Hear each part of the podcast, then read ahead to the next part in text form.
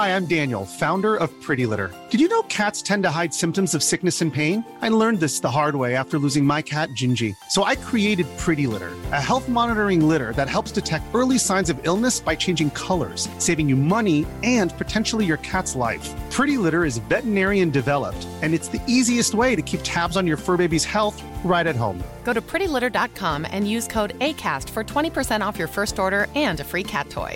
Terms and conditions apply. See site for details. Millions of people have lost weight with personalized plans from Noom, like Evan, who can't stand salads and still lost 50 pounds. Salads generally for most people are the easy button, right? For me, that wasn't an option.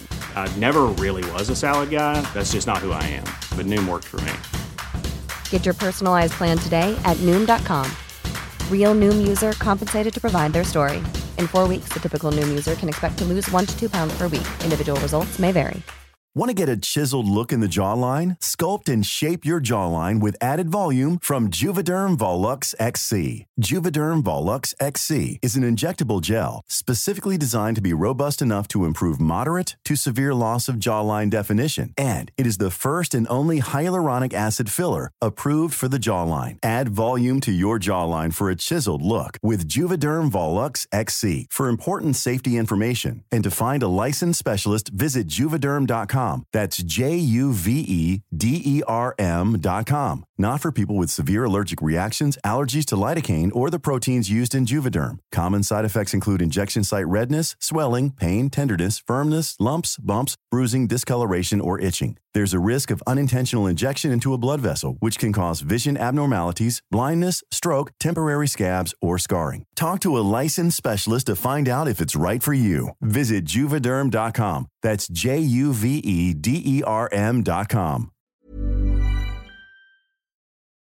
حالا به اندازه تمام سالهایی که صدایمان را بریدید، به خواسته هایمان خندیدید، حداقل حقوق انسانی را از ما گرفتید، ظلم روی ظلمی که برمان روا داشتید، مثل یک سلول سرطانی در وجودتان هر روز در حال تکثیریم و رخت شجاعت به تن کردیم. ما تمام معادلات شما و سیاستگذاری هایتان در منطقه را برهم زدیم. ما شما را نابود می‌کنیم و از خاکستر آتشی که بر آن روسری هایمان را سوزاندیم جانی دوباره می‌گیریم.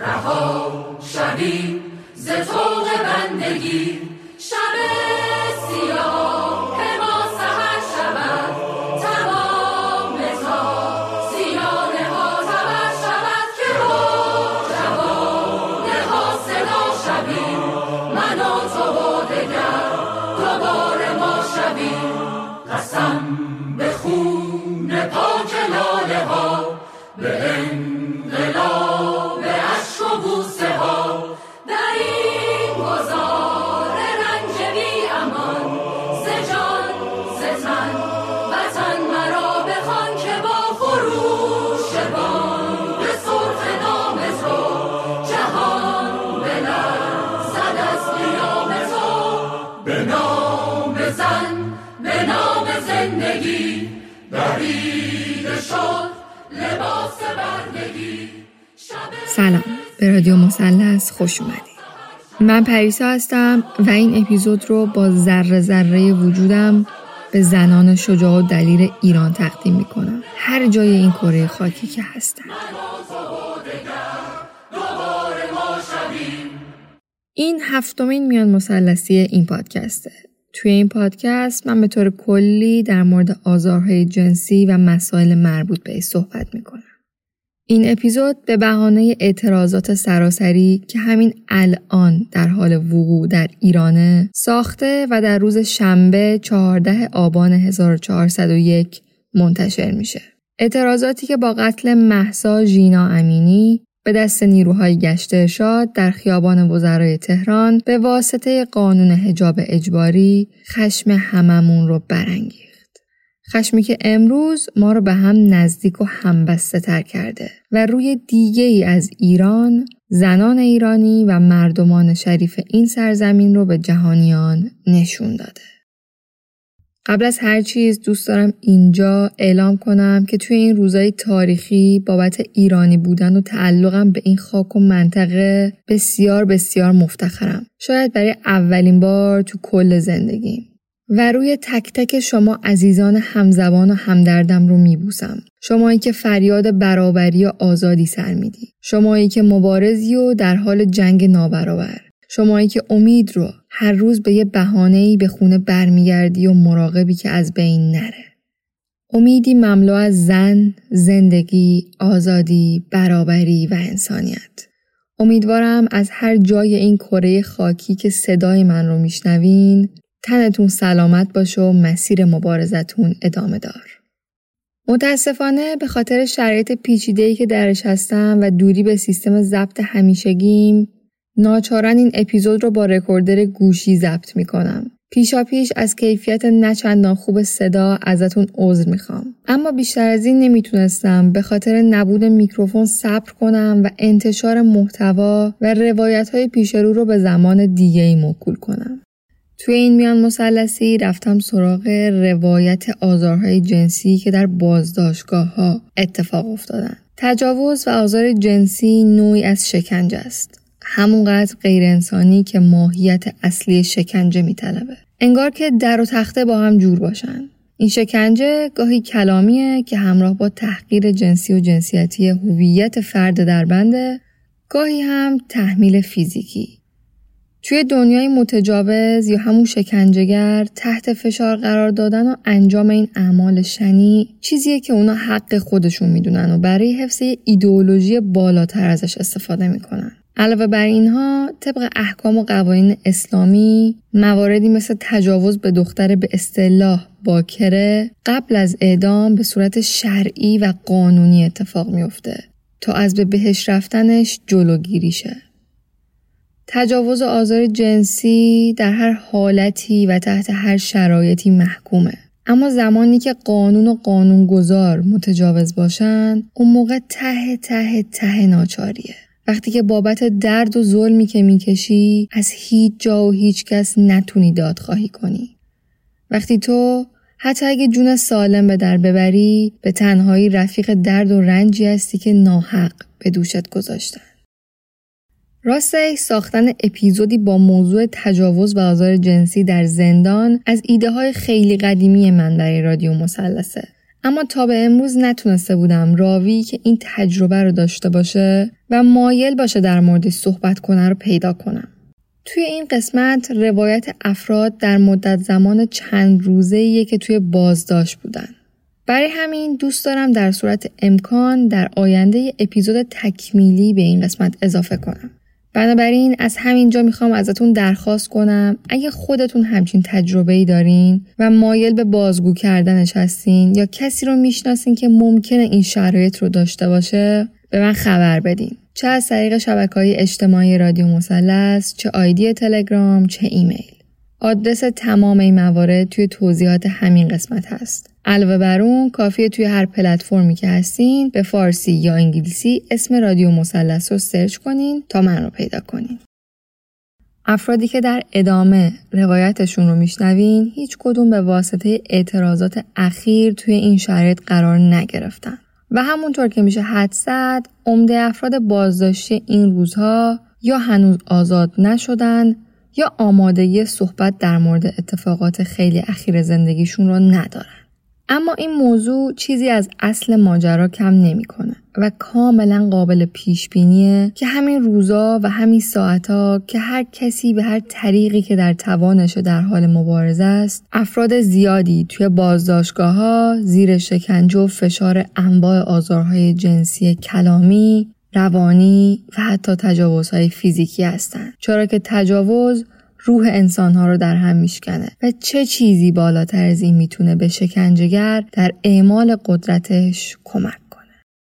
مثل اکثر اپیزودهای رادیو مثلث، شنیدن این روایت برای کودکان، نوجوانان و افراد با روحیه حساس مناسب نیست. روایت این افراد تجربه شخصی خودشون از اتفاقی که براشون افتاده و قطعاً این تجربه شخصی رو نمیشه به تمام موارد تعمیم داد. بخش مهمی از هدف بازگو کردن این روایت‌ها آشنایی ما با شرایط و اتفاقیه که بعد از دستگیری برای افراد پیش میاد. راوی اول توی دانشگاه مسئول امور فرهنگی بوده. سال 94 به مناسبت روز دانشجو برای برگزاری سخنرانی برای دانشجویان هماهنگی‌های انجام داده بوده و همه کارها هم به خوبی انجام شده بودن. تا اینکه 2 روز قبل از مراسم یه بنر توی دانشگاه میزنن با این مضمون که دانشگاه جای فتنه‌گر نیست و این سخنرانی کنسله. نهایتا متوجه میشه که بسیج دانشجویی این سخنرانی رو بدون هماهنگی با اون کنسل کرده. رفتم با رئیس دانشگاه صحبت کردم. رئیس دانشگاه هم جواب جواب درستمونی به من نداد و گفتش که کنسل شده دیگه. اینا رفتن صحبت کردن، نامه نگاری کردن، کنسلش کردن. من کلی با رئیس صحبت کردم، گفتم خب چرا اینجوری شده؟ شما چرا اجازه میدید این کارو باهاتون بکنم؟ شما که مثلا رئیس این دانشگاه هستید، حرف شما خیلی باید برش داشته باشه. منو با اینا درگیر نکنم، کنسلش کن. خلاصه من عکس گرفته بودم از بنر و اینو طبق معمول گذاشتم تو سایت و 3 روز بعد، دو روز بعد به من زنگ زدن، ولی این بار دیگه دانشگاه نبود. به من زنگ زدن که آقا عکسو تو سایت بردار. و من موقعی که پرسیدم ازشون شما کی هستین و فلان، گفتن که ما میایم دانشگاه باهات صحبت میکنیم. اصلا به من نمیگفتن که کی هستن و اصلا چرا باید من عکسو پاک کنم و اصلا طرف دانشگاه هستن یا نه. من عکسو دیگه حقیقتش یه ذره ترسیدم، پاکش کردم و موقعی که رفتم دانشگاه دیدم خبری نیست. یعنی اون بچه‌هایی که حالا به اصطلاح با ما بودن و از هر کدومشون که سوال کردم، 2 نفرشون بودن، ما یکی تقریبا 4-5 نفر بودیم، 2 نفرشون بودن و بقیه نبودن. رفتیم دیدیم که نه، مثل این که خبری نیست، هیچ کم نمیدونم. رفتم سر کلاسم و کلاسم موقعی که تموم شد اومدم پایین دانشگاه، دیدم یک ماشین پژو پارس بوده، اشتباه نکنم، با شیشه‌های دودی اومد جلوی در دانشگاه، یعنی اومد جایی که من وایساده بودم. گفت آقای فلانی. گفتم که بله. گفتش که بشین سوار شو. نگاه کردم دیدم که یه راننده است، یه نفر جلو نشسته، یه نفر هم عقب. گفتم شما؟ گفتش که بشین حالا تو راه بهت میگم. بعد من اونجا دیگه شستم خبردار شد که چی داستان. نشستم و از دانشگاه ما تا اون پایین که یه مسیری داره که خیلی خلوته، اون نفری که عقب نشسته بود سر منو گرفت و به سمت پایین که من نبینم داریم کجا میریم. یه 10 دقیقه سر من پایین بود و این آقا هم سر منو گرفته بود پایین. قبل این که ماشین پیاده شدیم یه چشمبندی به من دادن، چشمبندی به من زدن و منو بردن داخل یه ساختمون. دست منو گرفتن بردن داخل یه ساختمون. اولش که نزدیک تقریبا 1 ساعت من نمیدونستم چه خبره، خیلی ترسیده بودم و اصلا نمیدونستم چه خبره. من چسبونده بودن به دیوار و میگفتن که نوک پاهات باید بچسبه به دیوار، یعنی 1 سانتی متر فاصله. خیلی هم سخت به ایستادن چسبیدن به دیوار در صورتی که نوک پاهام بچسبه به دیوار. هر بارم که یعنی یه ذره پام خسته میشد یا پام میلرزید یا فاصله میداد، سر من از پشت میگرفتم و میکوبیدم به دیوار محکم. بعد 1 ساعت تقریبا تو وضعیت وایسادن، یعنی پاهام خیلی درد داشتن از وایسادن و استرس داشتن و فشارم هم افتاده بود، خیلی ترسیده بودم. منو بردن داخل یه اتاق کوچیک. یعنی البته یکی از بچه‌هامون هم بودش، یعنی بعداً فهمیدم که اون موقع با ماست، یعنی اون موقع که چشام بسته بود در حقیقت نمیدونستم. ما رو بردن داخل یک اتاقی که خیلی کوچیک بود، یعنی تقریباً به اندازه اینکه 2 تا صندلی پشت به پشت جا بشه. و دوباره 1 ساعت هم اونجا معطل بودیم. بعد یه آقای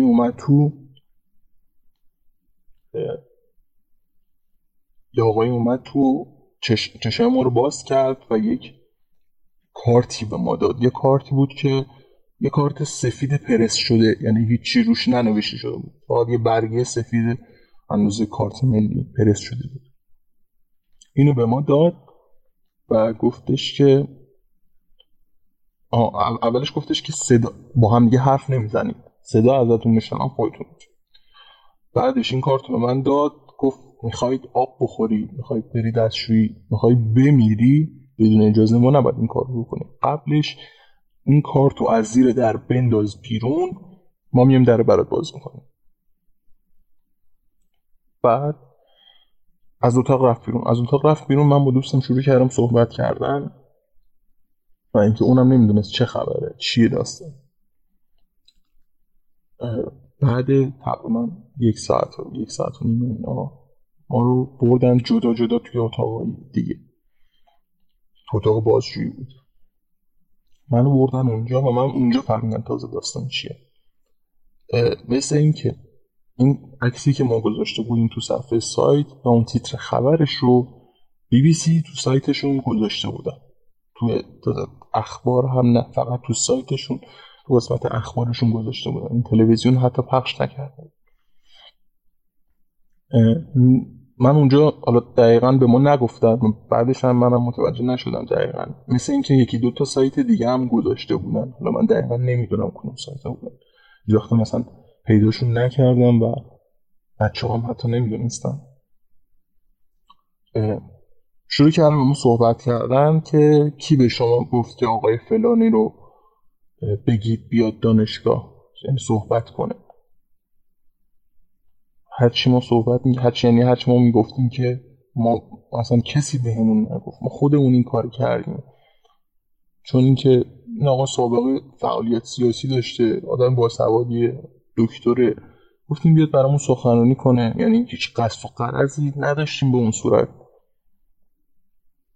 اینا میگفتن که نه، شما یکی بهتون گفته که این کارو انجام بدید، اسم و آدرس و شماره تلفن کسی که گفته رو به ما بده.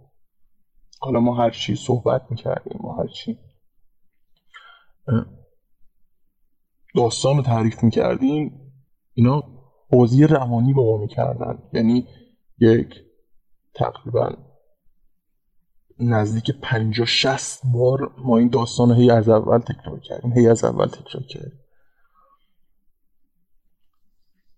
تو حین بازجویی اینا خیلی اذیت میکردن ما رو، هم کتکمون میزدن، همین که شکنجه روانی میکردن.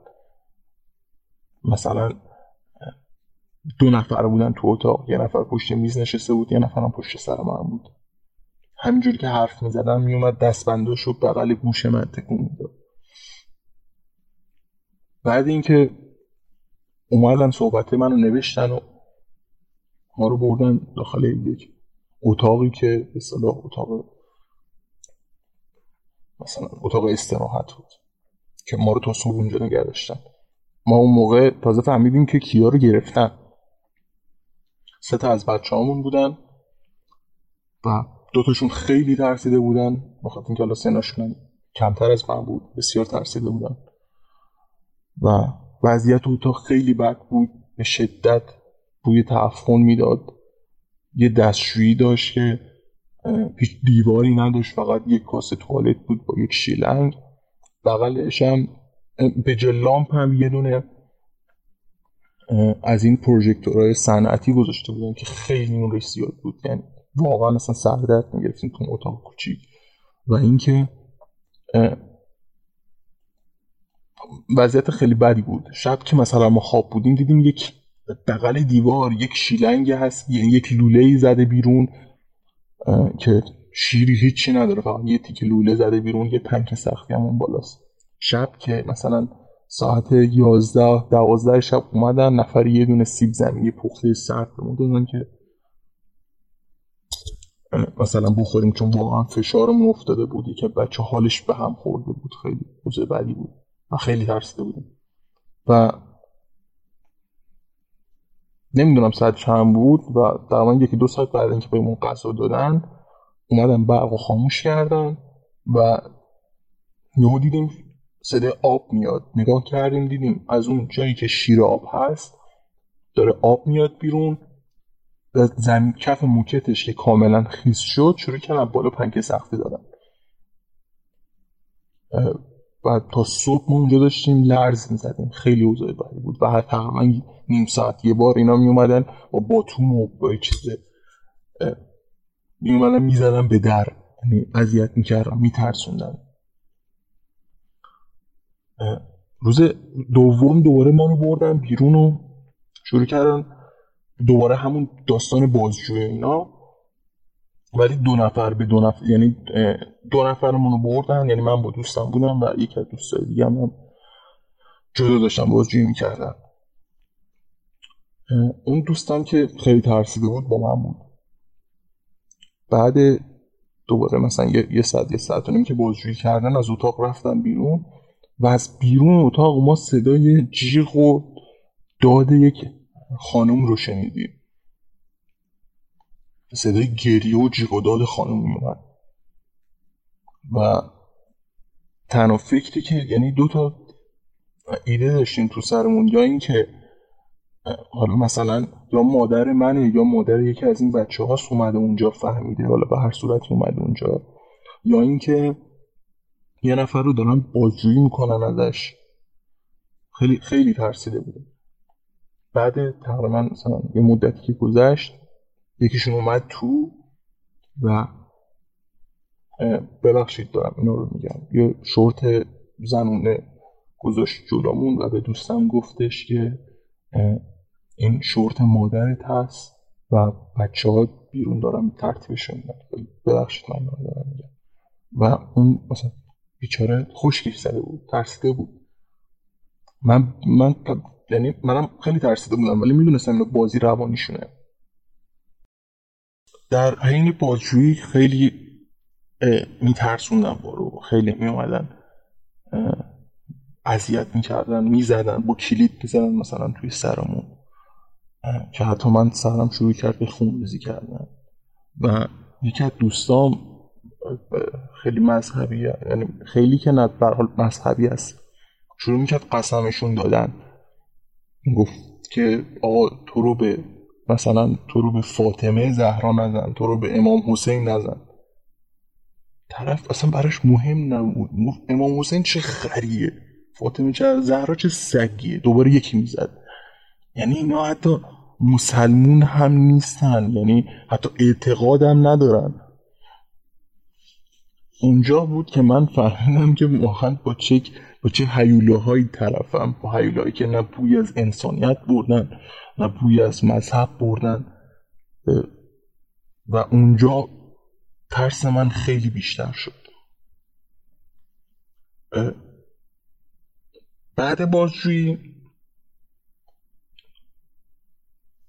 در حین بازجویی که خیلی اذیت میکردن، خیلی مثلا شکنجه میکردن، شکنجه روحیشون، مخصوصا اینکه یه هم میمدن گفتن لباساتون رو در بیاری. مثلا دوستم شروع میکرد گریه کردن و واقعا گریهش گرفته بود. منم واقعا خیلی جلو خودم گرفتم. میومدم گفتن یا خودت در بیاری یا ما میاریم درش میاریم. بعد مثلا تا میومدیم لباس ما در بیاری میخندن، دوباره میکردن گفتن بکن تنت لباستو.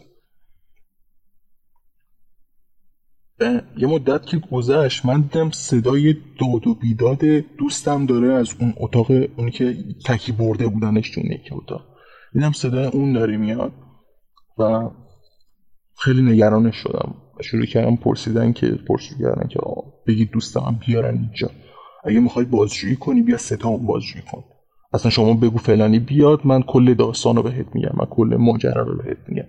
و قبول نمی‌کردن. حتی مثلا می‌خواستن که، یعنی آخرش هم حتی مثلا 10 دقیقه آخرم اون دوستم که با من بودم جدا کردن حتی. بعد ما رو بردن دوباره تو همون اتاق کوچیک و به ما گفتن که همینجا منتظر رو. خیلی خیلی با تنها گذاشتن و مثلا سر صدا کردنم خیلی ما رو میترسوندن. بعد اومد جلو در دوباره چشمم به هون داد، گفتش که چشتون رو ببندین و لباساتون رو در بیارین. بعد من چیز کردم، من امتناع کردم و بکیشون منو گرفت و شروع کرد به زور لباسم پاره کردن، لباس تنم پاره کرد، تیشرتم پاره کرد و من دیدم که اینا که کار خودشونو میکنن، یعنی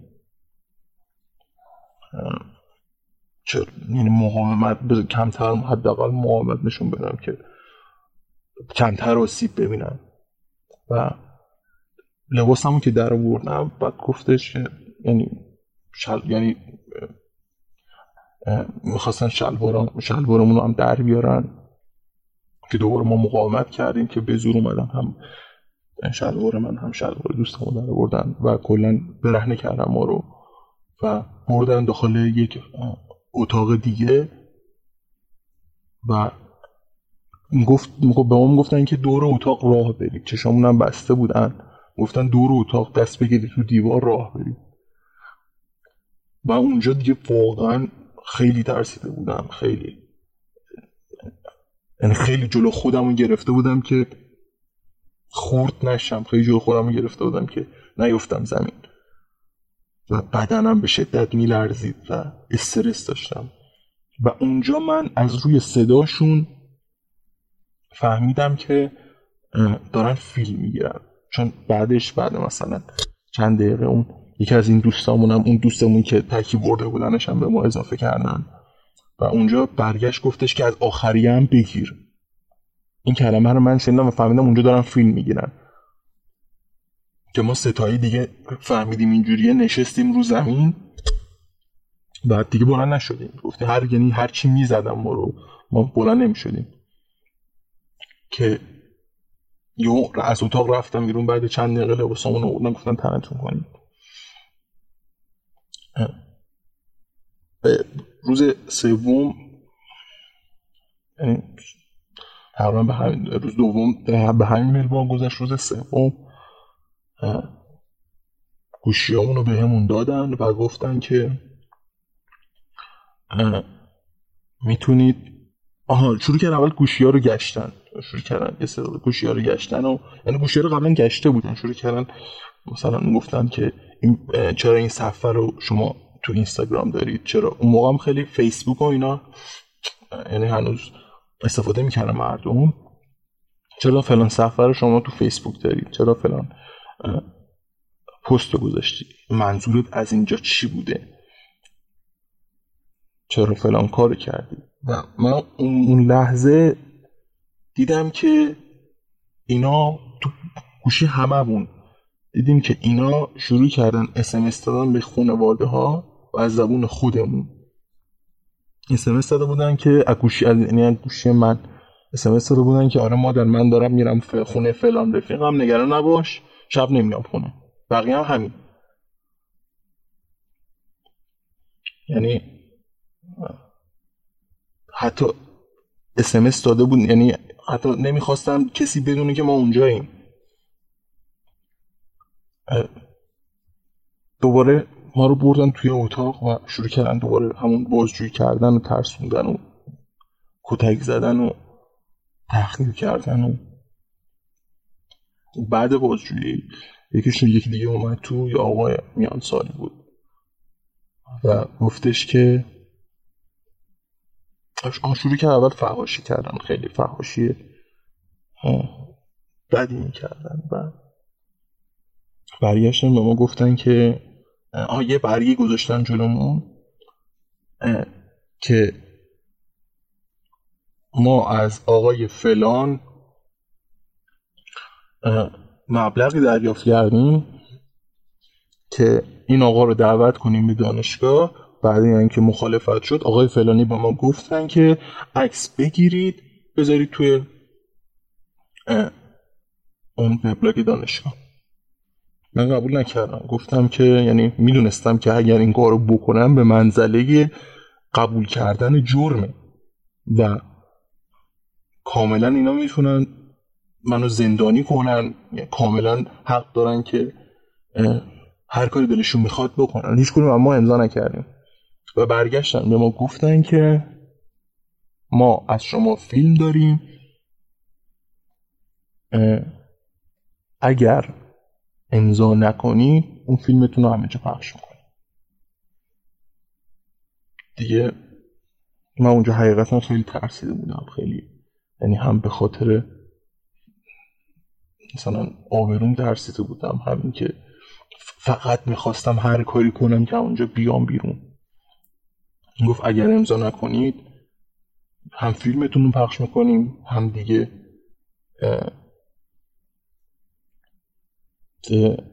نمیذاریم اینجا بیاید بیرون. یعنی موقعی که اون برگر رو من داشتم نگاه میکردم میخوندم، من بهش گفتم امضا نمیکنم، برگشت به من گفتش که میخوای دوباره خانوادت رو ببینی؟ میخوای دوباره مثلا تهران رو ببینی؟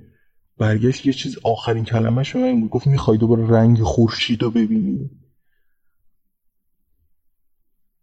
بعدش هم که به اون فیلم ها نشون دارن گفتن و اولش گفتیم نه ما امضا نمیکنیم و شما هم هیچ حق ندارید پخش کنیم، ما ازتون شکایت نکنیم فلان اونا. که شروع کردن ضرب و شتم و فحاشی و بعد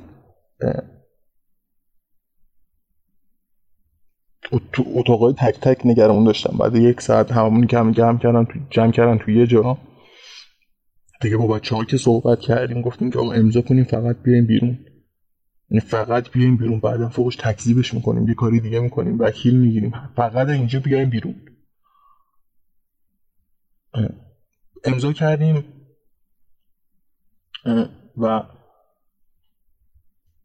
تون فرمی که یه بعدیه دیگه به ما دادم که مشخصات خودت و مشخص آدرس خانوادت و شماره تلفن خانواده تو همه اینا رو بنویس. بعد من برداشتم شماره رو نوشتم و میدونستم که اینا شماره رو دارن چون گوشیامون دستشون بود و تنها کاری که کردم فقط مثلا یک دو تا شماره رو پس و پیش کردم که حالا مثلا اگر اشتباه زده باشن، که مثلا اگر اشتباه یعنی فهمیدن که من اشتباه نوشتم بگم که حالا اشتباه تایپی بوده، استرس داشتم یا هر چیز دیگه.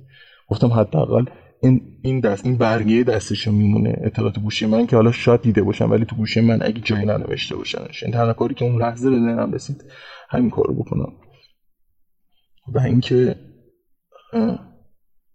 موقعی که داشتیم میرفتیم، من موقعی که داشتیم امضا میکنم از اتاق میرفتیم بیرون، من یه لحظه مثلا وجودم و خشم و نفرت و غم گرفته بود، برگشتم عقب و نگاه کردم و یک ثانیه من طرف چش تو چش شدم و موقعی که داشتم میرفتم بیرون یکیشون گفتش که اینو نگه دار و من گفتم که او من منظوری نداشتم، من اصلا کاری نکردم، فقط نگاه، منظوری نگاه هم نداشت. گفت یه دقیقه وایسا وایسا. بعد رفت از اتاق بیرون، چند دقیقه بعد اومد یک چاقو بود و من موهام بلند بود، شروع کرد با چاقو موهای منو بریدن، زیاد نبرید، فقط یه تیکه برید و انداخت جلوی من، خندید و گفتش ببریش بیرون. ما رو بردن بیرون و رفتیم داخل یک حیاتی داشتن اونجا نشد، وایسادیم تو حیاط، دوره ما چشم‌بند زدن و ساعت هلوهوش 9 شب بود روز آخر و به ما دادن و وسایلمون به ما دادن و ما رو چشم بسته بردن به سمت یک خیابونی بود که انتهاش خیلی خلوت بود، ما رو اونجا پیاده کردن و من هیچ وقت یادم نمیره، یعنی هیچ وقت واقعا یادم نمیره از اونجا که ما رو پیاده کردن وایسادیم نگاه کردیم که دور زدن تا جلوی در ترمینال 3 نفره دویدیم، یعنی هیچ وقت واقعا اون صحنه یادم نمیره که دویدیم. از یه طرفی خوشحال بودم که خلاص شدم از دست اینا، از یه طرفی هم خیلی اذیت شده بودم، هم از نظر روحی هم از نظر جسمی. و بعد یعنی حالا کسایی که این اتفاقا براشون پیش میاد، مسئله‌ای که به نظر من مهمتره مسئله بعدشه، که چه اتفاقی که بعدش برای اون طرف میفته. خیلی این بعدش رو نگاه نمی کنن. خیلی ها میگن اوکی طرف رفته، اون نهایت 4 تا تحقیر شده، 4 تا مشتلگت خورده، اومدی بیرون دیگه، چیزی که خاصی نشده که، ما هم کتک زیاد خوردیم، چه حالا چه تو بچگی ما رو زدن چه تو دعوا، ولی خب چیزی نشده که اینقدر شلوغش میکنید. مسئله بعدشه به نظر من بیشتر. و اون وقتی که من خودم به شخص اون شبی که اون شب تو خونه خوابیدم و یادم هیچ وقت یادم نمیره، از ترسم تمام درارو رو برداشتم قفل می‌کردم تا موقعی که برسم خونه، هی عقبم نگاه می‌کردم، هی پشت سرم نگاه می‌کردم تا مدت زیادی، ولی اون شب هیچ وقت یادم نمیره.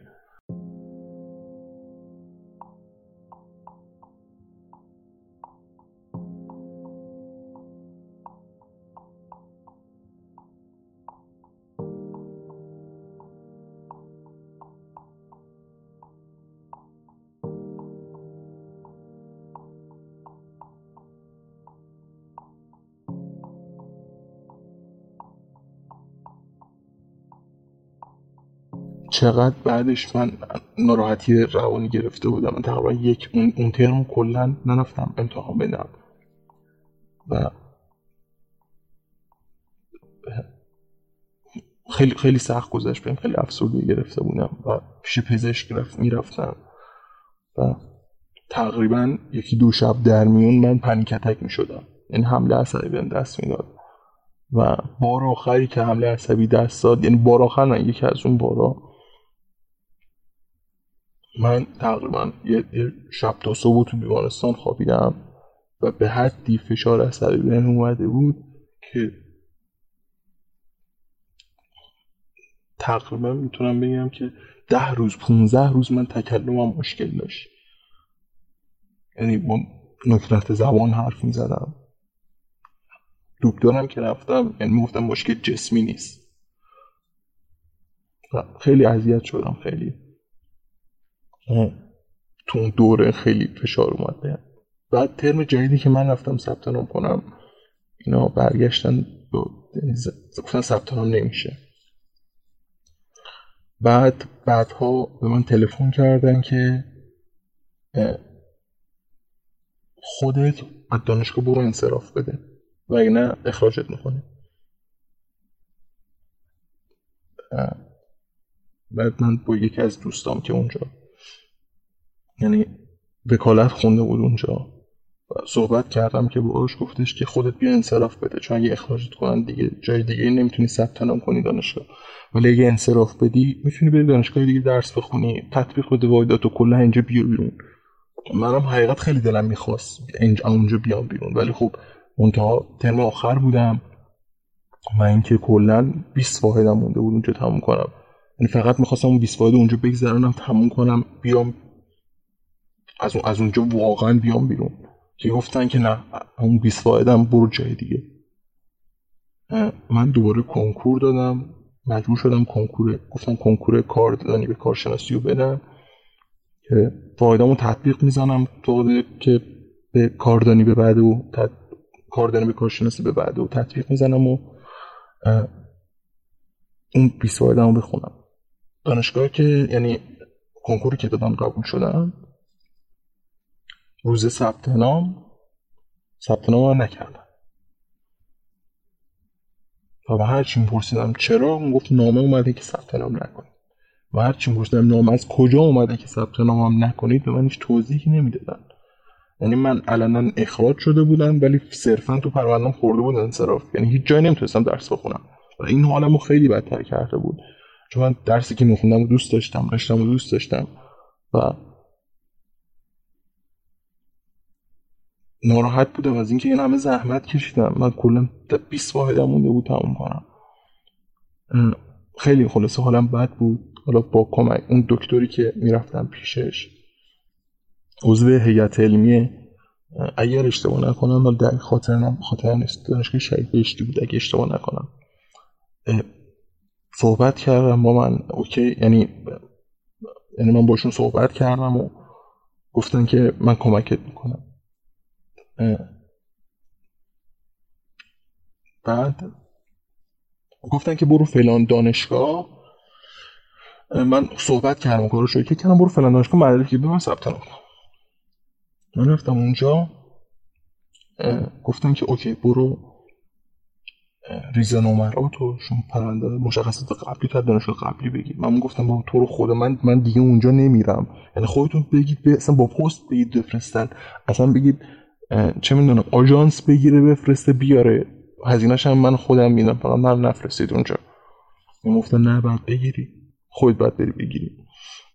که من با ترس و لرز واقعا رفتم اون روز، حالا خدا شکر اتفاق نیفتاد، ولی من با ترس و لرز رفتم مدارکی گرفتم. فقط یه نامه بود که اون خودشون باید مثل اینکه میفرستادن به دانشگاه من، اونو به شخص من ندادن، که 3 بار پاکت خالی پست کردن، 3 بار، که حتی مسئول آموزشی که تو دانشگاه جدید بود اصلا برای سوال بود که تو کجا داشتی درس میخونی، چرا اینا اینجوری دارن میکنن، یعنی خودش هم مونده بود و چرا اینجوری دارن میکنن، میخوای برو به حراست گزارش بده. گفتم نه من اوکی هم فکر کنم اشتباه شد، من میدونستم داستان چیه ولی گفتم فکر کنم اشتباه شد دیگه. بار آخر مثل این که فرستادن اون و من شروع کردم، یعنی تونستم اونجا، ولی خب متاسفانه نتونستم با ایدامو تطبیق بدم، مجبور شدم که از کاردانی به کارشناسی و از اول بخونم. این ماجرا هیچ وقت اصلا برای من تموم نمیشه، چرا که از اون روز به بعد هر باری که شلوغ میشد، چه تو 98 چه تو 96 چه همین پارسال، هر بار که شلوغ میشد اینا پیام میدادن به مادرم با شماره شخصی، پیام میدادم به مادرم، تهدید میکردم، گفتم که پسرتو بیرون ببینیم جنازش رو تحویلت میدیم. و مادرم هم بیچاره گریه میکرد، خواهش التماس میکرد که تو رو خدا فعلا بیرون نرو، مواظب خودت باش، چون من خیلی سالی که جدا زندگی میکنم با خانواده. بعد از اون اتفاق و توی این 5-6 سالی که گذشته دچار PTSD شدی، در واقع توی شرایطی قرار گرفتی که مسئله ساده‌ای یادآور اون خاطره بشه و موجب ترس و اضطراب دوباره. آره خیلی جا شده، یکیش رو گفتم واقعا همین پنیک‌اتاکی که میشدم و اون سری آخر که تکلم بین رفته بود، واقعا یکی از بزرگترین دلیلش همین بود. و اینکه من قبلا خیلی اعتماد به نفسم خیلی بیشتر بود، توی امور دانشجویی بودم، توی امور فرهنگی بودم و خیلی فعالیت دانشجویی داشتم، خیلی رو تریبونا صحبت میکردیم، خیلی فعالیت ترس از جمعیت نداشتم و از اون موقع به بعد خیلی اعتماد به نفسم کم شد، خیلی گوشه‌گیرتر شدم، خیلی درونگراتر شدم و پیش دکترام هم که حالا میرفتم باش صحبت میکردم، خود دکترام هم که گفتش که خیلی مشکلاتت، خیلی نگفت حالا همشون ولی خب خیلیشون که به خاطر اتفاقی بودی که برام پیش اومده. من اول پیش روانپزشک میرفتم و به من دارو میداد و اینا، و خودش به من همون روزای اول به من پیشنهاد داد که میخوای بستری شی، و من گفتم که نه، چون من حقیقتا یعنی اون موقع چون تنها زندگی میکردم، هم نظر مالیش برام سخت بود و همین که خب اگر اونجا بستری میشدم یعنی کار نمیتونستم بکنم، یعنی سر کارم مشکل پیدا میشد و اینا، و گفتش اگه بستریشی خیلی حالت بهتر میشه اینا، و من نتونستم، حالا بنا به شرایطم و اینا، گفتم که نه نمیتونم. و به من گفتش که برو پیش تراپیست و روانشناس، که من رفتم پیش روانشناس و چند تا روانشناس رفتم، اولیشون که اصلا هیچ نتیجه ای نگرفتم، حالا نمیدونم مشکل از من بود یا مشکل از اون دکتر بود، دقیقا نمیدونم، و بعد یه مدت دوباره یه دکتر دیگه پیدا کردم، پیش اون که رفتم حالا باز بهتر بود. این صحبت که بام کرد ترسام یه ذره کمتر شد، یعنی تونستم قضیه رو نمیگم فراموش کنم ولی تونستم پشت سر بذارمش، یعنی تونستم باورش کنم، چون واقعا روز اول خیلی برام سخت بود، مخصوصا واقعا یعنی کابوسایی که میدیدم و خوابایی که میدیدم که هنوز اونجام، یا نصف شب که مثلا بیدار میشدم میدیدم کسی تو خونه نیست، یا چون بعضی شب واقعا بیدار میشدم و از تنهایی میترسیدم و شروع میکردم به گریه کردن، شروع میکردم به پنیک شدن و وحشت کردن که الانه که دوباره بریزن تو خونه، الانه که دوباره، در صورتی که مثلا فردا روزش بهش فکر میکردم میدم که نه منطقی نیست که نصف شب بریزن تو خونه. ولی اون لحظه خیلی برام سخت بود، اون اصلا مغزم منطقش کاملا احساسی فکر میکردم. بعد از اون ماجراها تونستی خانواده یا افراد نزدیک زندگیت رو در جریان اتفاقایی که برات افتاده بود بذاری؟ من حقیقتش نه، اولش نتونستم به کسی بگم، تقریبا یک ماهی نتونستم به کسی بگم، چون رابطه خیلی نزدیکی ندارم با خانواده‌ام و از طرفی هم خانواده من خیلی مذهبی هن و مذهبی حکومتی هن، یعنی حتی خودشون هم طرفدار نظامن و به خاطر این یعنی نتونستم بگم و دوستام هم میترسیدم حقیقتا، یعنی با کسی صحبت کنم هم میترسیدم، اصلا یه سری دچار پارانویا شده بودم، فکر میکردم گوشیم شنود داره، فکر میکردم که یعنی میخواستم برم با کسی، یعنی برم بیرون گوشیمو خاموش میکردم یا گوشیمو میذاشتم تو خونه، یا مثلا میخواستم در مورد مسائل عادی با دوستام حرف بزنم گوشیمو برم داشتم خاموش میکردم. تا یه مدتی نتونستم واقعا صحبت کنم، چون حتی فکر کردنش هم برام سخت بود، یعنی حتی مرور اون خاطرات برام سخت بود، چه برسه که اینکه بخوام به زبون بیارمش.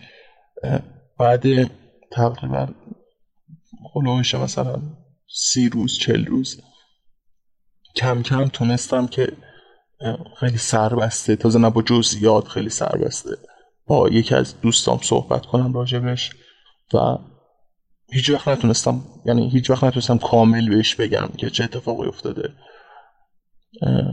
شاید الان حالا به جز اون دکتری که باهاش صحبت کردم یکی دو نفر بیشتر ندونن از جزئیات اون اتفاق و الان حقیقتش ترسی از صحبت کردنش با کسی ندارم، ولی خب بازم به هر حال مرورش برام سخته، یعنی با اینکه الان حالم خیلی بهتر شده نسبت به اون موقع و اینکه ترسم هم ریخته، ولی باز هم مرور اون اتفاقا برام سخته که بخوام با یه نفر درباره‌اش صحبت کنم. به نظرت این اتفاق روی روابط جنسیت و حتی نگاه خودت به بدنت تأثیری داشته؟ 100% تأثیرشو داره. تا همون اوایلش من حالا نمیدونم چطوری بگم، ولی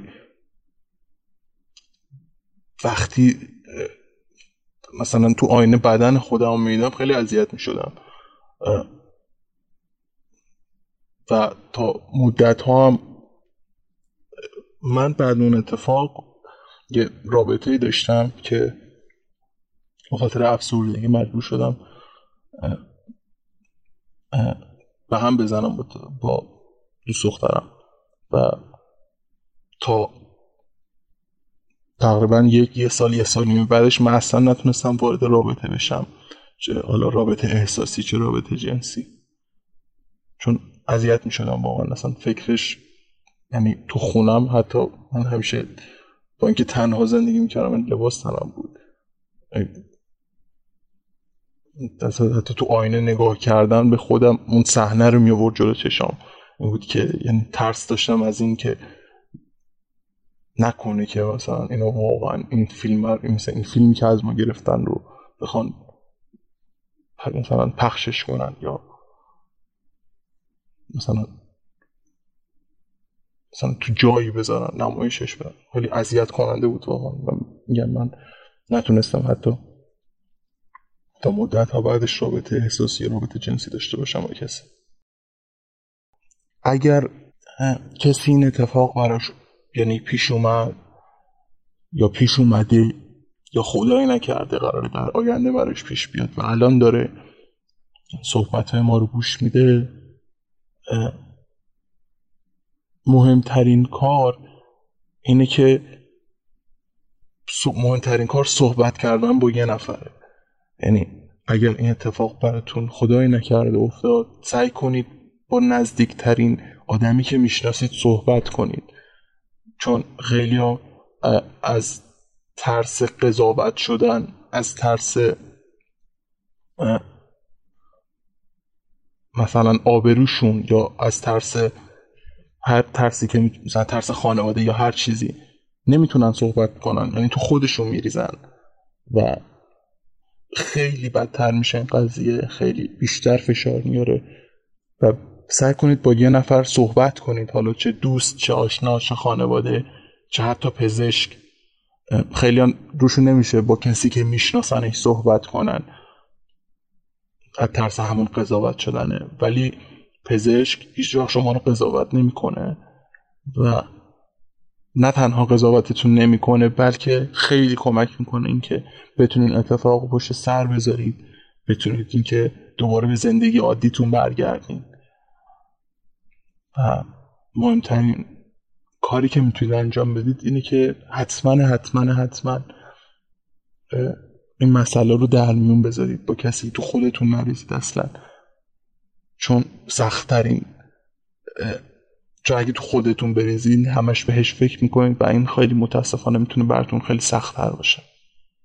و امیدوارم که این قضیه هیچ وقت برای هیچ کس اتفاق نیفته. من تو سال اولش خیلی برام سخت بود، ولی تقریبا از 2-3 سال پیش دیگه واقعا ترسم ریخت.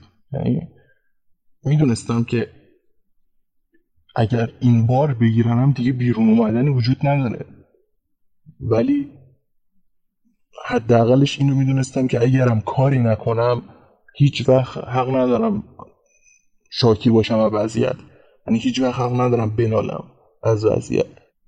من خودم به شخص افتخار میکنم که تو این جامعه در کنار شجاعترین و سیاسی ترین مردم جهان زندگی میکنم. به نام دختران سرزمین آفتاب، به نام رهروان حق، به نام انقلاب، به پاس خون صبح، به رای زندگی، قسم به ظلم رفته بر تن زنانگی. گذر کن از تمام روزهای برق خواب، گذر کن از تمام لحظه های اضطراب، ز طوق بندگی به شوق زندگی، برون شو از جهان سرد و تلخ بردگی. دست به دست ها دریا می شوی، طوفان می شوی، می خروشی. دست به دست ها مشتهای مبتنی، حیات می زنی آزادی. برای بیستوان دختران انقلاب، برای مردمان من به رسم انتخاب، نترس و دم بزن، برای حق بزن، بیا برافکنیم درفش جور اهرمن، که فردای روشنی در انتظار ماست، بزانه گذشته بر نوان بچه هاست. تنین خنده ها بلند و یک صداست، شعار زن زندگی پیام نسل ماست. دست بر دست هم دریا می شویم، طوفان می شویم، می خروشیم. دست بر دست هم موجهای مبتنی، فریاد می زنیم آزادی. ای آزادی، ای آزادی، زن زندگی آزادی. راوی دوم چند سال پیش در حین سفر تفریحی گروهی 4 نفره به یکی از شهرهای ایران توسط اطلاعات سپاه دستگیر میشه. طبق گفته خودشون علت این دستگیری این بوده که یکی از دخترهای جمع روی یه سکو میره و شالش رو روی دستش تکون میده. خب حالا ما رو که بردن، حالا هر جا که بردن چشمون بسته بود، همش میگفتن که آره صبر کنین تا قاضی بیاد و روتون حکمتون رو بده و بازجوییتون میکنیم و اینا، که سر هنگام بازجویی شاید من فکر میکنم به دیدی که به ما نگاه میکردن این که این 4 تا بچه اومدن اینجا میخوایم مثلا بترسونیمشون. من این حس رو بهش داشتم، یا اینکه فکر کردن که حالا مثلا ما یکی خودشون خیلی جدی گرفته بودن. من نظر خودم خیلی ما آدمای جدی نبودیم که اینا واقعا ما رو جدی گرفته بودن که آره مثلا با مسیح علی نجات در ارتباطی، رابطتون با چهارشنبه‌های سفید چیه، با هیچ جای ارتباط نیستین، حالا کشور خارجی رفتین اومدین و خب مثلا کجا بودین و کی خارج از کشور دارین و از اینجور سوالا.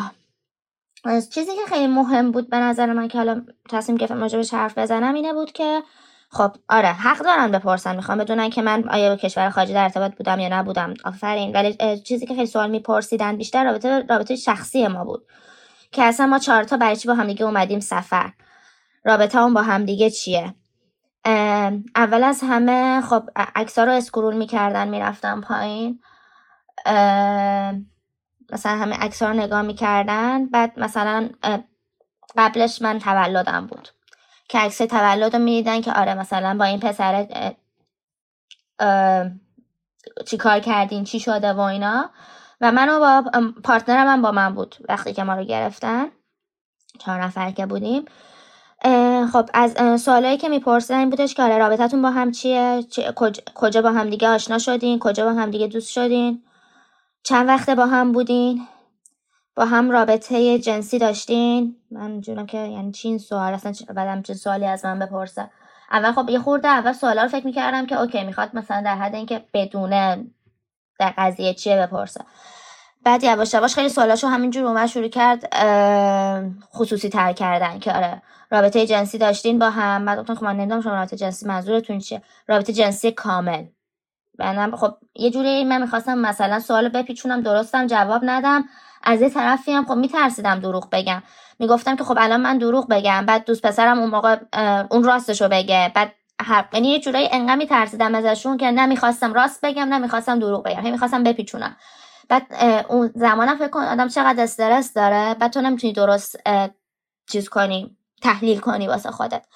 که خب من اولش می‌خواستم اول تا حالا پیچوندم نبودم رابطه جنسی منظورتون چیه و نمیدونم و نه رابطه جنسی رو داشتم. اول گفتم خب داشتم، بعد گفت رابطه جنسی کامل. گفتم خب رابطه جنسی کامل منظورتون چیه؟ منظورمون دخوله. بعد من یه خورده فکر کردم که خب آره داشتیم. کجا رابطه جنسی با هم دیگه داشتین؟ ببین اولش آدم فکر میکنه که میخواد اینا فقط اطلاعات بگیرم. بعد من احساس میکردم که این واقعا میخواد این اطلاعات رو یه جورایی به ضد من استفاده کنه، یا یعنی اینکه فقط میخواد منو آزار بده. یعنی با این سوال پرسیدنش داره سعی میکنه که منو کوچیک کنه وقتی که من دارم به یه چیزای خیلی خصوصیم که به صمیمیترین دوستام راجبش هیچ وقت حرف نمیزنم بیام حالا به یک کسی که اصلا نمیشناسمش بیام حالا بگم که آره من رابطه جنسی مثلا چه جوری بوده. بعد شما قبل سن که سوال دیگه این بود که خب ما مسافرت بودیم با هم دیگه توی خونه بودیم، هم که نه خونه همونو اتاقمونو جدا جدا گرفته بودیم، کجا موندیم، تو اتاق همدیگه نرفتیم. بعدم نه تو اتاق همدیگه نرفتیم. حالا منم اونجا هم خب سعی می‌کردم که یه خورده یه جوری جواب بدم که حالا مثلا مشکلی برامون پیش نیاد. بعد توی عکس‌ها اسکرول میکنه، عکس‌های شخصی گوشیت، این گوشی من که مثلا شمال بودم با هم دوست پسرم. بعد اینجا کجا رفته بودیم، با هم شمال بودیم، توی آب دریا با هم دیگه سکس داشتین. آخه واقعا این سوال چه سوالیه توی از یه آدم میپرسی وقتی الان داری بازجوییش میکنی راجبه اصلا یه چیز کاملا بی ربط و فقط باعث استرس طرف مقابل میشی، باعث ناراحتی طرف مقابل میشی. یعنی من یه جورایی واقعا نمیدونستم جوابم باید چی بدم. بگم که آقا تو ذهنت بیماره، این چه تصوریه الان داره، تو عکسو دیدی رابطه جنسی توی آب افتادی واقعا. بعد از اون ور تعریف کن که اولین رابطتون کی بوده، قبل از این آیا رابطه با کس دیگه ای داشتی یا نداشتی. خب ببخشید الان من خیلی استرس گرفتم، دوباره تعریف میکنم. آره اولین رابطه جنسیت کی بوده؟ دوست پسرت میتونه با کس دیگه قبلش رابطه داشتی یا نداشتی؟ خب منم این جاها رو دیگه اولش میخواستم سعی میکردم که دروغ بگم، یعنی دروغ که نه سعی میکردم بپیچونم. بعد دیگه یه جایی آدم بعدش که بی‌حس میشه. من اینجوری بودم که خب این که الان میخواد سوالاشو بپرسه، منم حالا الان مثلا الان استرس دارم و اینا، ولی خب یه ذره هم کلا آدم راحتیم با دوستای خودم، با آدما، با اینکه خیلی رابطه چیزای شخصی حرف نمیزنم، ولی از اون برم آدمی نیستم که بگم که خب چیز نمیکنم. دیگه دیدم که این داره خیلی سوال میپرسه، داره خیلی چیز میشه و من هیچ جوری نمیتونم بپیچونم که جواب ندم. دیگه گفتم که اوکی جواب میدم دیگه. ولی یه جاهایی آدم اصلا تعجب میکنه که اینجا ببخشید آیا مریض جنسیه یا انگار که مثلا وقتی عکس‌ها رو تو گوشی نگاه میکنه واسه خودش یه سری فانتزی‌ها تصور میکنه و اون فانتزی‌ها رو از تو سوال میکنه که اونو تصدیق کنه. مثلا سوال بعدیش، یکی از سوالش این بودش که عکس‌ها رو نگاه که میکرد، یه عکس تولد با هم دیگه همه دست جمعی بودیم، شما با هم دیگه گروپ سکس داشتین؟ آخه این چه سوالیه تو از یه آدم میپرسی؟ اینو آدمو گرفتی واسه یه چیز دیگه، یه مثلا هدفت یه چیز دیگه است. و خب من بعضی وقتا قشنگ لال میشدم که چی بگم بهش. و واقعیت اینه که اگه بخوام بگم که حسم تو اون موقع چی بود، حس میکردم که گیر یه چیزی افتادم که ادعا میکنه که چون میگفتش که خب اگه دروغم بگی ما میفهمیم، پدرتو در میاریم، بعد اینجا بیشتر بمونی، برات مشکل ایجاد میکنیم. خب منم واقعیتش نمیخواستم اونجا بمونم. من همیشه اینجوری بودم که آقا باشه شما هر سوالی بپرسین من جواب میدم که منو ول کنین برم. حالا بحث دیگه هم بود. من اون موقع اصلا فکر کن ما مسافرت بودیم دیگه، قرار بودش اصلا برگردیم بیایم تهران و اصلا نذاشتن به مامانم تماس بگیرم. وقتی که توی مسافرتی میری انتظار داری که مثلا خانواده همش چش به راه تلفن تو اند دیگه. فکر کن تو اونجا که بودیم تلفن که زنگ میزد اینا ریجکت میکردن. خب چقدر اون طرفی که پشت خط اونوره استرس میگیره. من فقط این تو ذهنم بود که فقط یه سری جوابا بدم که اینا من راحت کن بذارن، بخوام ازشون زنگ بزنم به مامانم. یعنی دقیقاً هدفم این بود. و از اون ورم بعد توی ذهنم فکر میکنم خب من الان دارم سوالا اینو جواب میدم، بعدا اینو مثلا من مشکل پیش نیاد، موقعی نخواد به ضرر من اینا رو استفاده کنم.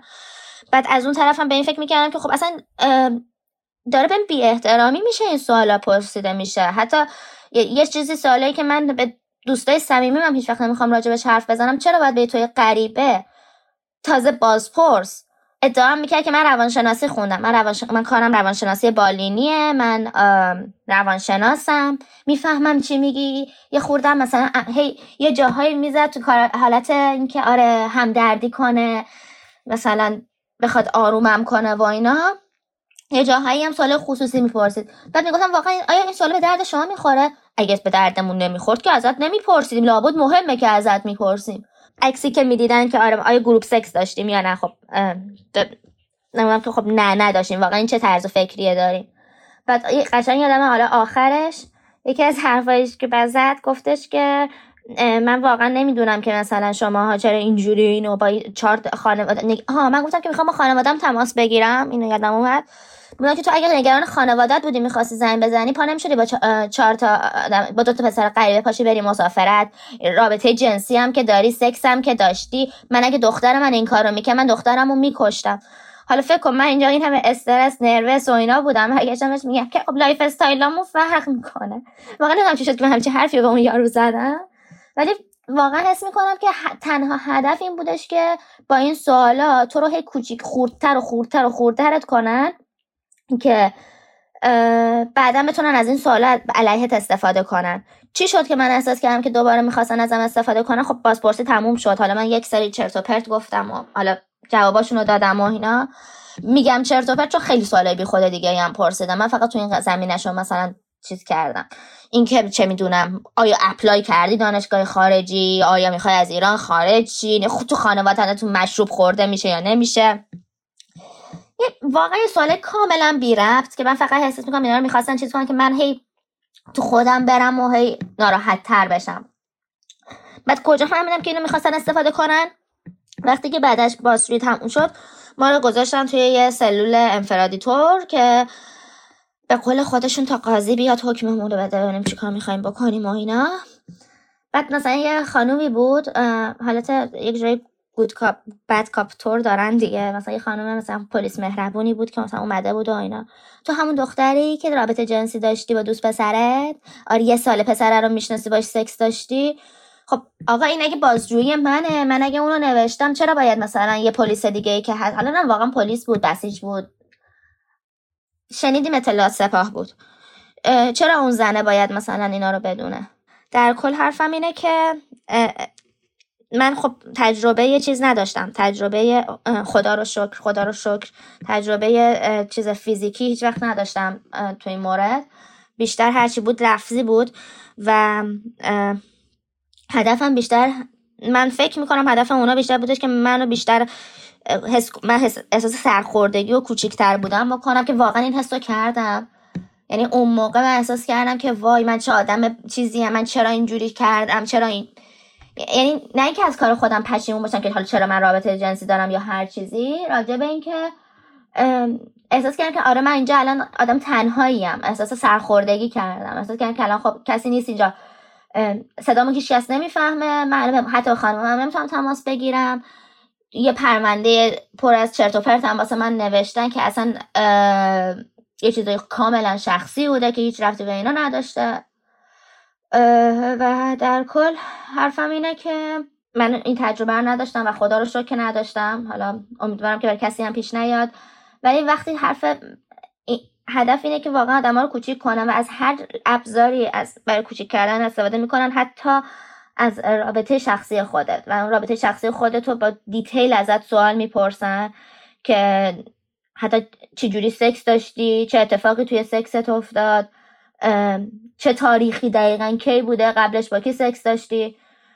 من الان که صحبت میکردم خیلی با دیتیل توضیح ندادم راستش رو بخوای، چون اولا برای خیلی وقت پیش بود و اون موقع هم خیلی سعی کردم که اینو بندازم گوشه پس ذهن خودم، راجعش فکر نکنم، چون وقتی فکر میکردم استرس میگرفتم دوباره. و حالا الان که این اتفاق افتاده خب یه خورده حالا گفتم راجعش حرف بزنم. خیلی چیزایی که گفتم پراکنده بود و با دیتیلش نگفتم به خاطر اینکه خودم یه خورده دچار استرس میشم راجع به دیتیلش حرف بزنم، و خیلی جورایی انگار سعی کردم که تو ناخودآگاه هم اینو فراموشش کنم، به خاطر همین خودم خیلی دیتیل سوالاشو الان کامل یادم نمیاد. و یه نکته دیگه هم که همه این سوالایی که از من پرسیدن، از دوست پسرم هم همه این سوالا رو پرسیدن و حتی از اون بیشتر سوال پرسیدن، چون احتمالاً بازپرس مرد بوده احتمالاً با اونم خیلی چیزتر سوال میپرسیده، دقیقاً اونم همین شرایطو داشت و حتی سوالایی که از اون پرسید خیلی بی‌پرواتر بود. بعد از اینکه برگشتی تهران چه چیزایی رو تجربه کردی که به نظرت به خاطر وجود اون اتفاق بوده؟ ببین خیلی محافظه‌کارتر شدم. من بعد از اون خیلی محافظه‌کارتر شدم، از همه چی، از همه اطرافم، از هر کسی که بام حرف میزنه، از روابطی که با آدما دارم میترسیدم. و اینکه حس میکردم که الان من هر چی بگم یکی بر علیه همون استفاده میکنه. بعد خب توی رابطه شخصیم خیلی تاثیر داشت، یعنی احساس میکردم که مثلا همین رابطه خودم با همین دوست پسرم، خب بعدش احساس میکردم که الان من این کارو میکنم، الان اینا باز یعنی حتی من قشنگ میتونم بگم تا حدود 2-3 ماه بعدش ما حتی همدیگر نمیدیدیم. میترسیدیم همون ببینیم، احساس میکردیم که الان کار بدیه، از نظر اینا من مجرمم و کار بدی کردم، اینا هم از من یه پرونده کت و کلوف دارن و منو اونجا هم این همه حالا به من استرس و اینا وارد شده و اینا، و میترسیدم. بعد از اون طرف توی روابطم با روابط شخصیم مثلا میترسیدم. همه اون سوالایی که از من پرسیده بود یعنی اینجوری بودم که خب آره دیگه، خب من مجرمم، این حرفارم که زدم و این کارم که کردم اینا رو، خب این همه منو اذیت کردن دیگه، نباید این کارا رو کنم. یه خورده میتونم بگم حدود مثلا 2-3 ماه طول کشید که من به روند ترسم از بین رفت، واقعیتشو بهت بگم، که یه خورده حالا به اطرافیانم، به دوستای دور و برم بیشتر دوباره تونستم برگردم و نزدیکشم و خود رابطم حتی درست شه. روابط جنسیت با دوست پسرت چطور؟ بعد از اون اتفاق احساس می‌کردی که یه چیزی این وسط بین شما هست که قبلا نبوده؟ آره. واقعیتش اینه که یه جورایی حس، چجوری بهت بگم، ببین نگاه کن، خب مثلا همه ماها یه حالت چیزی داشتیم دیگه، مثلا یه حالت خانواده اینو داشتیم که تابوهایی واسه خودمون بوده. توی یه سنی تو میای اون تابوها تو یواش یواش میذاری کنار و اون مرحله رو رد میکنی. بعد وقتی که یه جای گیر میافتی که میان ازت همون تابوها رو دوباره بهت القا میکنن و میان میگن که نه این اینجوریه، تو اشتباه کردی، این بد بوده، این کارو تو نباید اینجا میکردی، این کاری که مثلا آیا میدونستن مثلا تو قبلا راستن رابطه جنسی داشتی؟ آیا میدونستن تو قبلا این کارو کردی؟ خب این باعث شده دوباره این باز تولید واسه من بشه همراه با ترس و خیلی توی رابطم تاثیر داشت، خیلی. و حتی من هنوز هم یه سری مشکلات دارم که حالا دارم در جبش تراپی میکنم، دورای روانکاوی میرم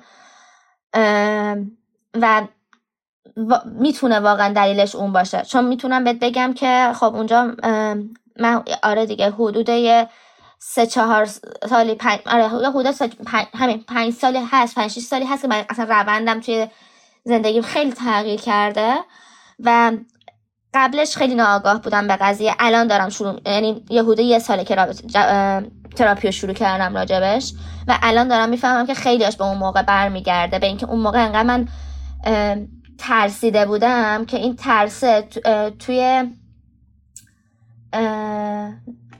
وجودم رفته، حالا توی ناخودآگاه هم یا هرچی، این ترس تو وجودم رفته که میترسم از رابطه جنسی، میترسیدم، هنوزم میترسم. حالا شاید الان وقتش نباشه راجعش توضیح بدم، ولی من کلا باعث شدش که خیلی خوشحال نباشم توی رابطه جنسی، چون ازش میترسم، همیشه میترسم که نکنه الان این کار دارم میکنم بعد یکی جواب پس بدم. اینو همیشه داشتم، یعنی دارم هنوز و دارم به خاطرش تراپی میرم. نهایتا خانواده تو توی جریان اتفاقایی که برات افتاده بود قرار دادی؟ اگه دادی واکنششون چطور بود؟ خانواده‌مو تو جریان گذاشتم قطعا، یعنی بعدش اونا خب زنگ زدن، یعنی بعد آخرش که من میخواستم برم خونه، خب قبلش زنگ زدن که آره دخترتون تو بازداشت بوده و ولی خب چون جز سردسته هاشون نبوده ما آزادش میکنیم. من حدود 2 روز اونجا بودم.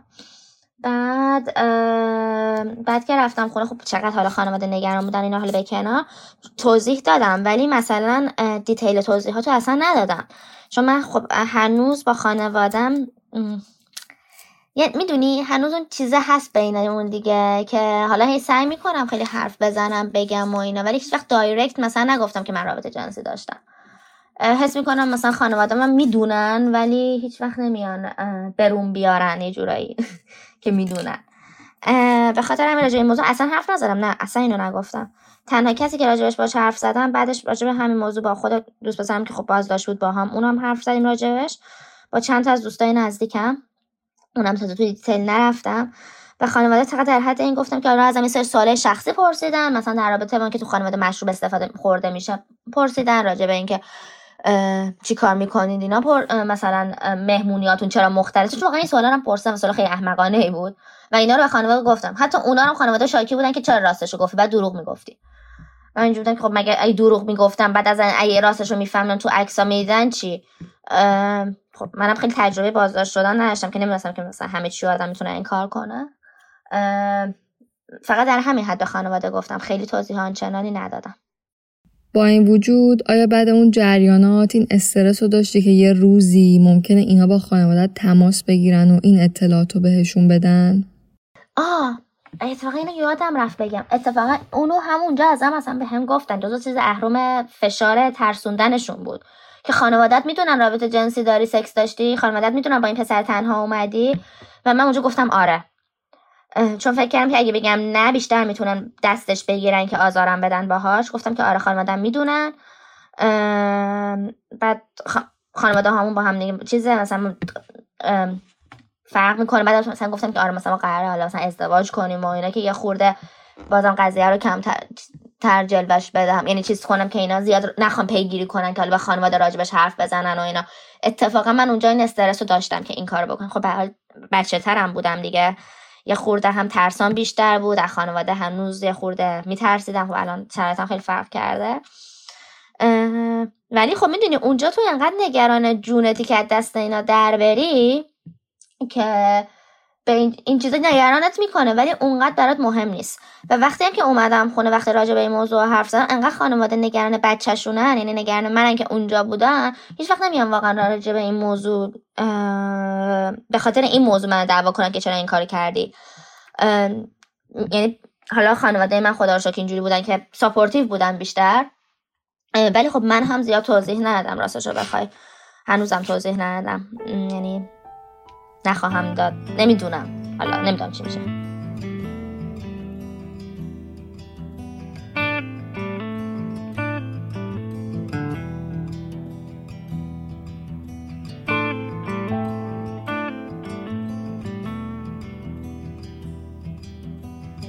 خیلی خوبه که این کار داری میکنی، حالا نه به خاطر فعالیت، به خاطر اینکه تجربیاتمون رو جمع میکنی.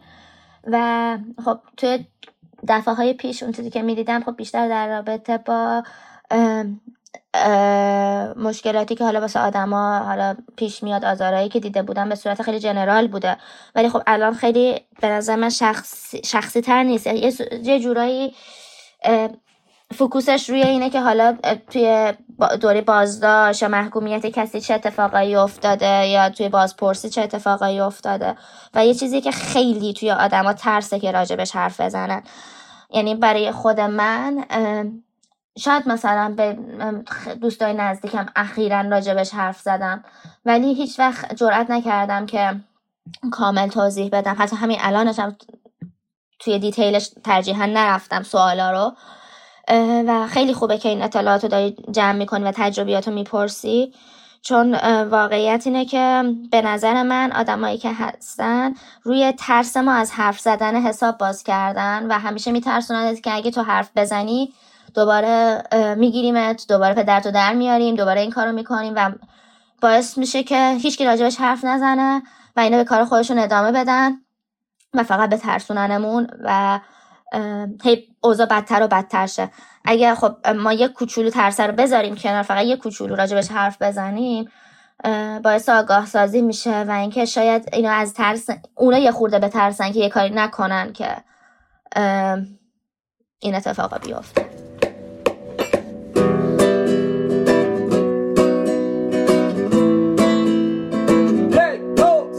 از جنوب میهنم تا شمال میهنم، درون خون پاک تو جوانه میزنم، لهیب آتشم من زبانه میکشم، به ریشه های مرگ تازیانه میزنم. جینا در این خیابونا زنده شدن با خون گرم ما، جینا به نام تو جینا، آفتاب دوباره در میاد فردا. جینا ببین خیابونا زنده شدن با خون گرم ما، جینا به نام تو جینا، آفتاب دوباره در میاد فردا. مرسی که تا آخر این قسمت همراه ما بودین. رادیو مثلث رو میتونین توی تمام اپلیکیشن های پادکست، کانال تلگرام و اسپاتیفای سرچ و گوش کنین. من پریسا هستم و چیزی که شنیدین 7th میان مثلثی این پادکست بود. این اپیزود رو با خوندن قسمتی از کتاب زیر بوته لاله عباسی به پایان میرسونم. این کتاب روایت زندگی نسرین پرواز، زندانی سیاسی بین سالهای 60 تا 69، سالهای سرکوب و اعدامهای سیاسی. انگار هوا برای نفس کشیدن کم میآورم. در فرار از محیطم گاهی خود را به امواج خیالات و رویاهایم می سپارم. رویای آزاد بودن و آزاد زیستن. فکر آزاد بودن از همه بندهای دنیا چقدر شیرین است. در دریای پرتلاطم رویاهایم خودم را به دست مردم از زندان آزاد می کنم. انسان دیگری می شوم. نه، همه مردم می شوم. با شعار زندانی سیاسی آزاد باید گردد به طرف زندانها رژه می رویم. به طرف زندانهای اوین، گوهردشت، کمیته مشترک و زندانهای دیگر می رویم. قبل از رسیدن به هر زندانی، زندانبانان با شنیدن عظمت گام‌هایمان فرار را برقرار ترجیح داده و ناپدید می‌شوند. درهای زندان‌ها را می‌شکنیم و زندانیان را در آغوش می‌گیریم. چقدر این زندانیان آغوشمان را دوست دارند. گویی سال‌هاست محبت ندیدند. آنگاه موسیقیمان قهقهه و دست زدن مردم است و همه می‌رقصیم. رقص آزادی چه زیباست. در صف‌های میلیونی به سر قبر آنانی می‌رویم که در راه برابری و آزادی انسان‌ها جان باختند. به آنها قول می‌دهیم که به یادشان دقیقه‌ای سکوت نکنیم، که همه عمر مبارزه کنیم. به آنها قول می‌دهیم که در انتقام از اعدامشان به اعدام پایان خواهیم داد. به آنها قول می‌دهیم که در انتقام برای شکنجه‌هایی که شده‌اند به شکنجه پایان خواهیم داد. به آنها قول می‌دهیم که برای پایان دادن به شکنجه همه زندان‌ها را خراب خواهیم کرد و بر روی آنها پارک خواهیم ساخت با باغچه‌هایی به اندازه سلول‌های انفرادی و در هر سلول یک گل با رنگی متفاوت می‌کاریم. فضای بزرگ اوینا تجسم می‌کنم که روی آن هر 2 متر در 1.5 متر گل‌های رنگی متفاوتی کاشته شدند. یک سلول پر از لاله سرخ خواهیم کاشت، دیگری لاله زرد، آن یکی روز سرخ و یکی هم پر از روز زرد دروش که گل مورد علاقه هم است. در اطراف این پارک‌ها درختان سرو را به یاد یاران از دست رفته ایمان خواهیم کاشت.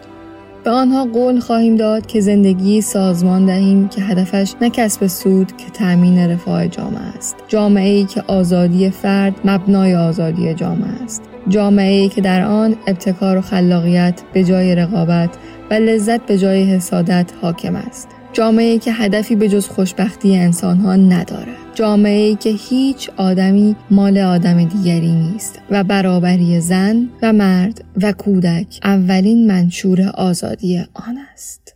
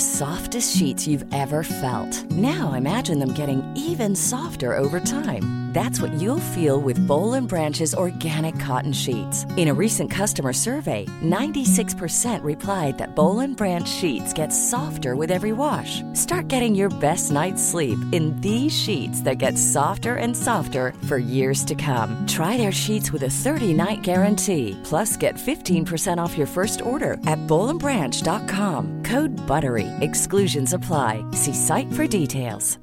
If you're looking for plump lips that last, you need to know about Juvederm lip fillers. With Juvederm Volbella XC and Juvederm Ultra XC, your lip look, whether it's subtle or bold, can last up to 1 full year with optimal treatment and no additional maintenance. Find a licensed specialist and see if it's right for you at Juvederm.com today. That's Juvederm.com. Add fullness to lips in adults over 21 with Juvederm Volbella XC or Juvederm Ultra XC. Do not use if you have severe allergies or a history of severe allergic reactions, or if you're allergic to lidocaine or the proteins used in Juvederm. Tell your doctor if you have a history of scarring or taking medicines that decrease the body's immune response or that can prolong bleeding. Common side effects include injection site redness, swelling, pain, tenderness, firmness, lumps, bumps, bruising, discoloration, or itching. As with all fillers, there's a rare risk of unintentional injection into a blood vessel, which can cause vision abnormalities, blindness, stroke, temporary scabs, or scarring. For full, important safety information, visit Juvederm.com.